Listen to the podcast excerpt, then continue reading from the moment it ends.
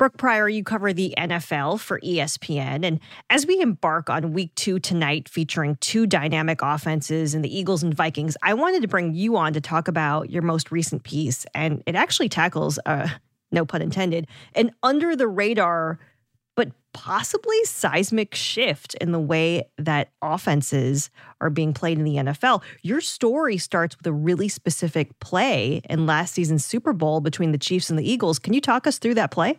Yeah, Michelle, there was actually a play. It was late in the first quarter. They're at midfield. The Chiefs have the ball. It is a tight game.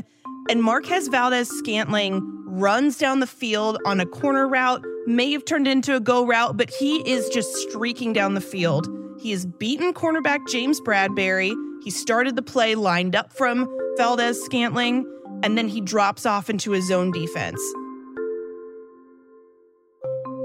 So Valdes Scantling is wide open. It looked like that could be the kind of home run play that changes momentums in Super Bowls, the kind of play that this is going to make the big swing happen.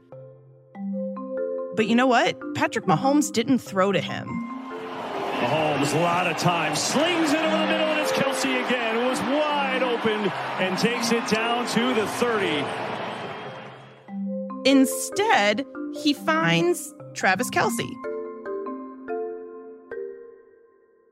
And when he threw the ball, Travis Kelce's underneath. The ball had about a 90% completion probability, according to Next Gen Stats, as soon as it left Patrick Mahomes' hand. And when you're Patrick Mahomes, let's be honest, that's a 100% chance, especially when he's throwing to Travis Kelce. It went down as a 22 yard reception, but that pass actually only traveled 14 air yards. And then Travis Kelce picked up the yards after the catch, about eight yards afterward, to complete the play. And that was Mahomes' longest completion of the Super Bowl. So that's one play. But what does that one play say to you about how quarterbacks are currently playing in the NFL? Well, it means that even if you have a quarterback like Patrick Mahomes who can Uncle Rico throw it over a mountain, the days of the deep ball, they might be dead. There are few moments like it in sports. The quarterback takes a deep drop, steps up, and unleashes a bomb. Time feels like it stops. 70,000 fans collectively hold their breath, waiting to see if it will be agony or ecstasy on the other end.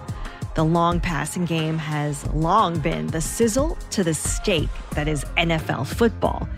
But today, ESPN's Brooke Pryor takes us on a deep dive into the deep ball and investigates whether it's going the way of the single wing offense, destined for the graveyard of football past. I'm Michelle Steele. It's Thursday, September 14th. This is ESPN Daily.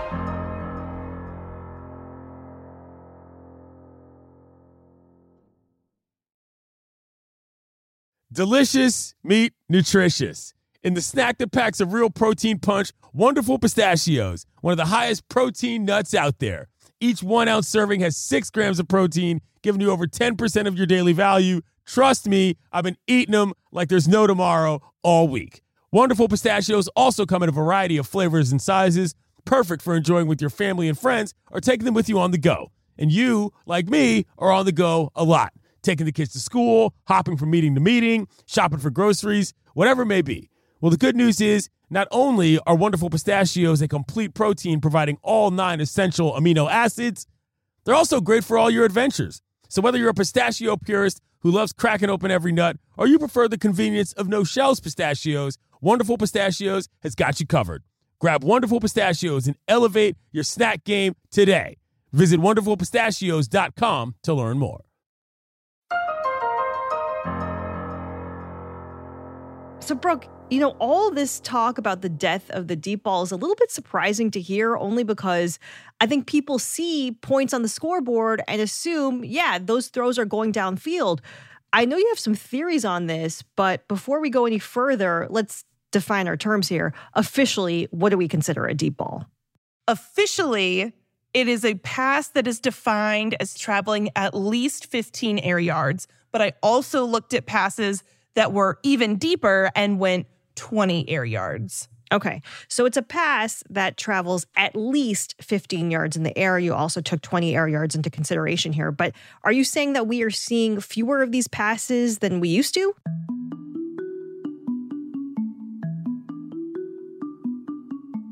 Yes, actually, which is crazy when you think about the strength of some of these quarterbacks and the way that talent evaluators are looking for the strongest arm that can throw the deepest ball and the fastest receivers that can get down the field to catch it. But the way that Mahomes and the Chiefs' aerial attack has kind of evolved is the same way that it's evolved across the league.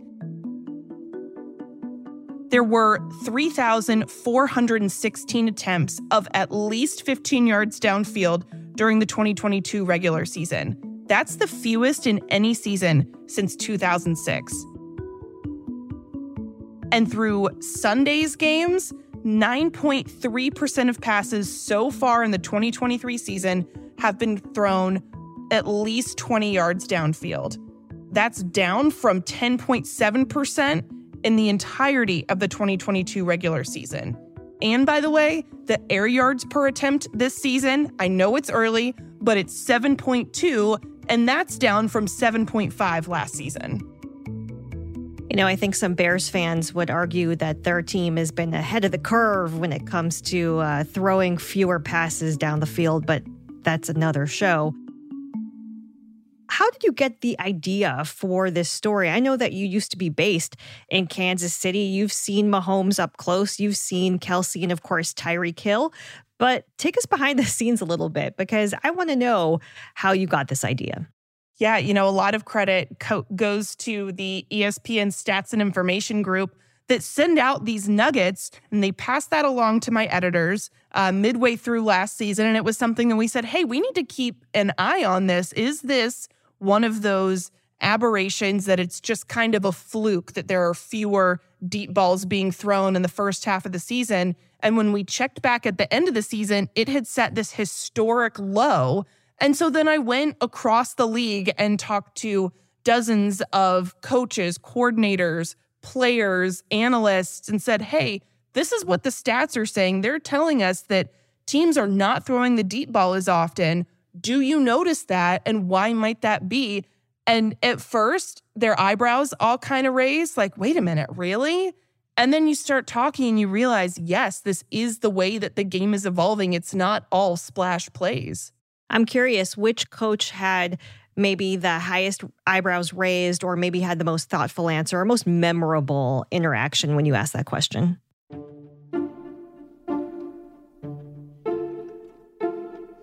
You know, the most memorable interaction was Arthur Smith, the head coach of the Falcons. I asked him at owners' meetings, and he's in the middle of you know, personnel questions and draft strategies. And so, right at the end, I said, Hey, I've got a football theory question for you. And he leaned back in his seat, kind of scratched his chin. No joke. It was very like signature, I'm in deep thought. And then he gave me an entire dissertation on the evolution of football and how things, the spread concepts are starting out in Pee Wee football. You have more positionless players in Pee Wee football and high school football. And the way that that translates to the NFL.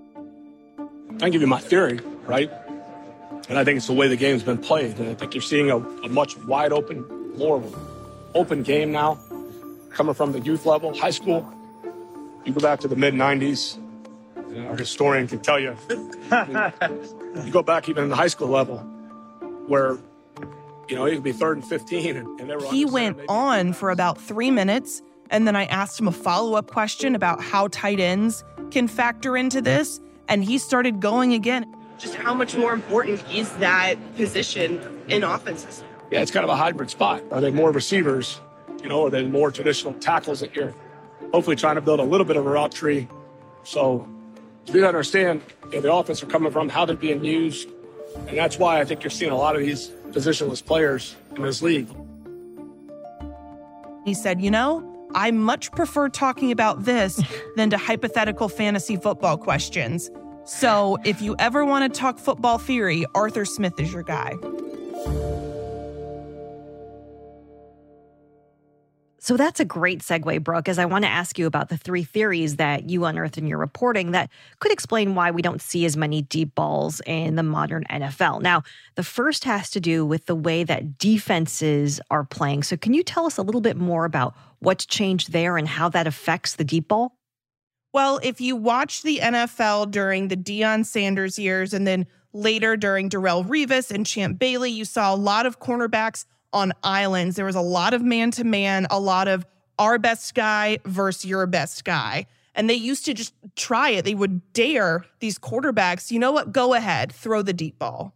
You know, I talked to Patrick Peterson about this. He's someone that's been in the league for over a decade. And the way that cornerbacks were playing when he first came in the league has changed a lot over the last 13 years. A lot of defensive schemes were around their cornerbacks. Now, I won't say defenses have become more complicated, but defenses have said now we don't want to make the quarterback just find the easy throw right away. Mm-hmm. We want to make him think through the process of passing the ball, just not line up, okay, I got a press corner here single high.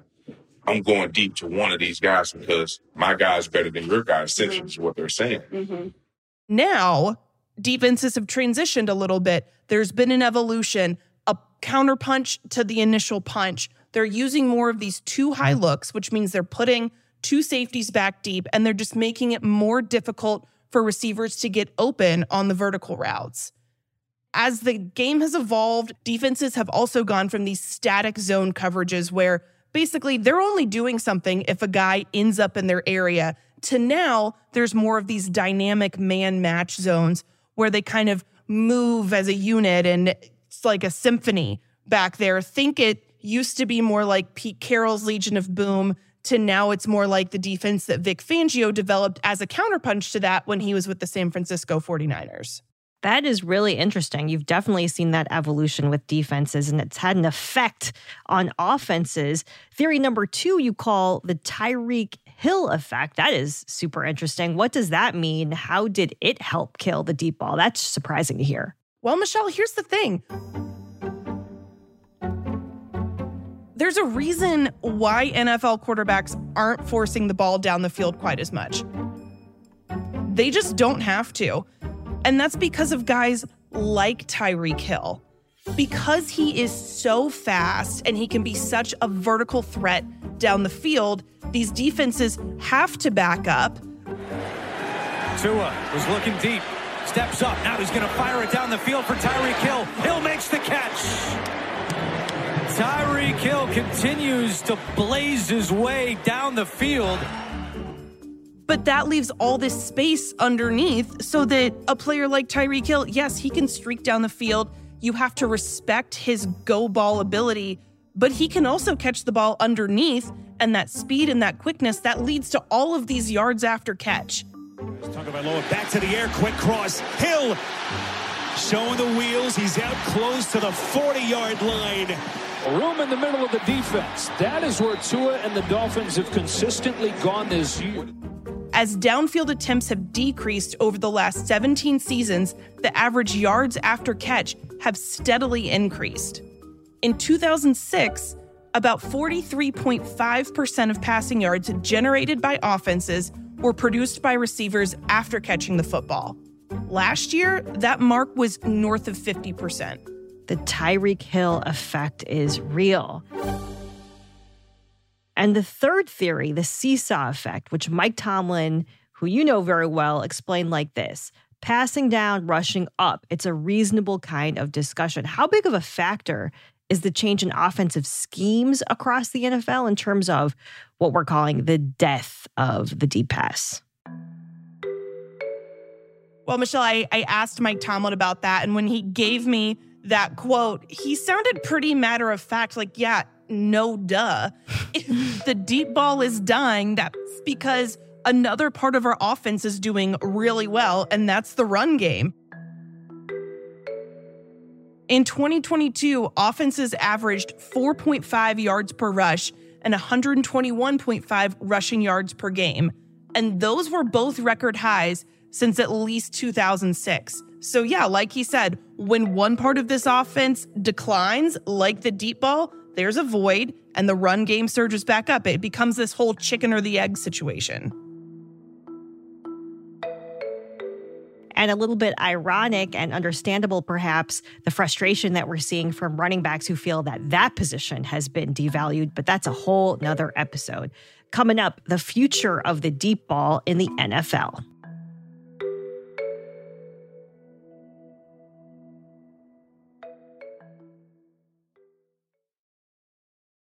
Passion, drive, and patience. The formula for winning championships is also what keeps your ride or die alive. eBay Motors has everything you need to maintain your vehicle and level it up to peak performance superchargers, roof racks, exhaust kits, LED headlights, and more. Whether you're into speed, power, or style, eBay Motors has you covered. With over 122 million parts for your number one ride or die, you'll always find exactly what you're looking for. And with eBay Guaranteed Fit, your part is guaranteed to fit your ride every time or your money back. Because with eBay Motors, you're burning rubber, not cash. With all the parts you need at the prices you want, it's easy to make your car the MVP and bring home some huge wins. Keep your ride or die alive at ebaymotors.com. Eligible items only, exclusions apply. Now let's talk about the play of the week. The pressure to follow up Hypnotic and Cognac weighing heavy on the team. Hypnotic was in the cup, blue, and ready for the play.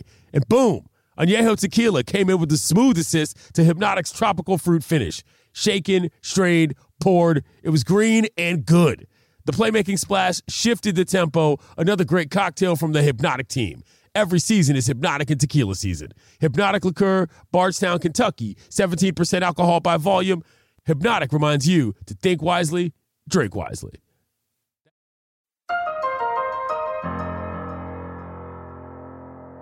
So, Brooke, it sounds like you've made a pretty good case here that the deep ball is effectively dead. But people love the deep ball. Is there any glimmer of hope for fans of the long bomb? Yes, there is. I, you know, as much as we're going to go on and talk about how it's dying, the good news is what's new is old again, what's old is new again. It's it's one of those things that's cyclical.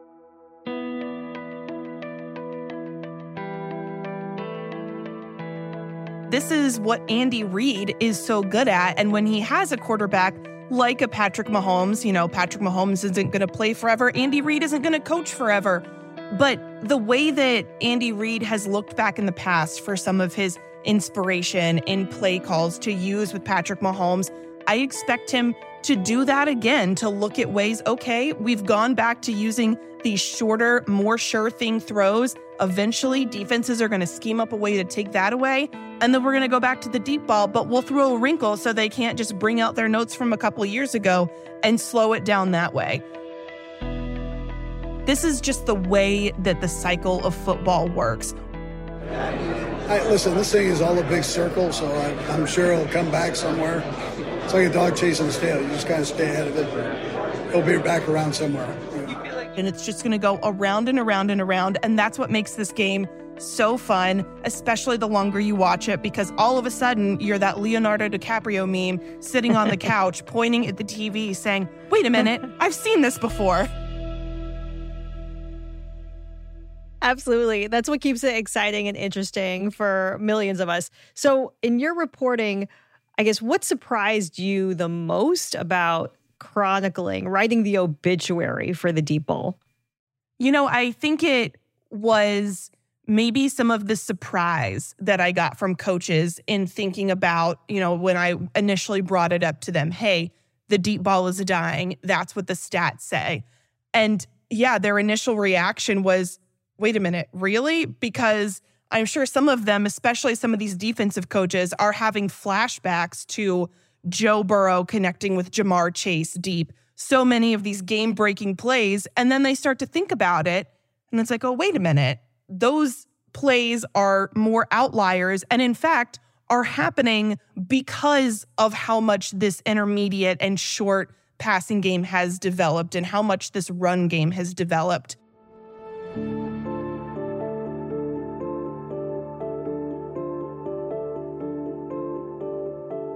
Other part of this is the fact that the deep ball is dying at the same time that the running back position is being devalued. it seems like, as we talked about with this seesaw, you would think that because the run game is such a big part of NFL offenses now, not only is just a pure running back, but also as a pass catcher, you use them in the jet sweep, all these different ways that running backs are being implemented.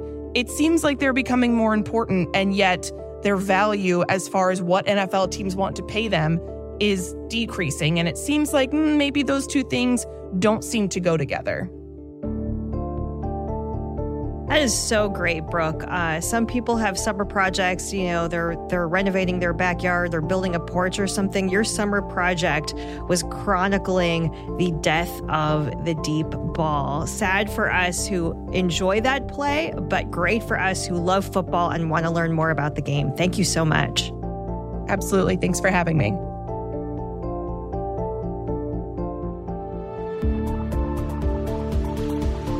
I'm Michelle Steele. This has been ESPN Daily. We'll talk to you tomorrow.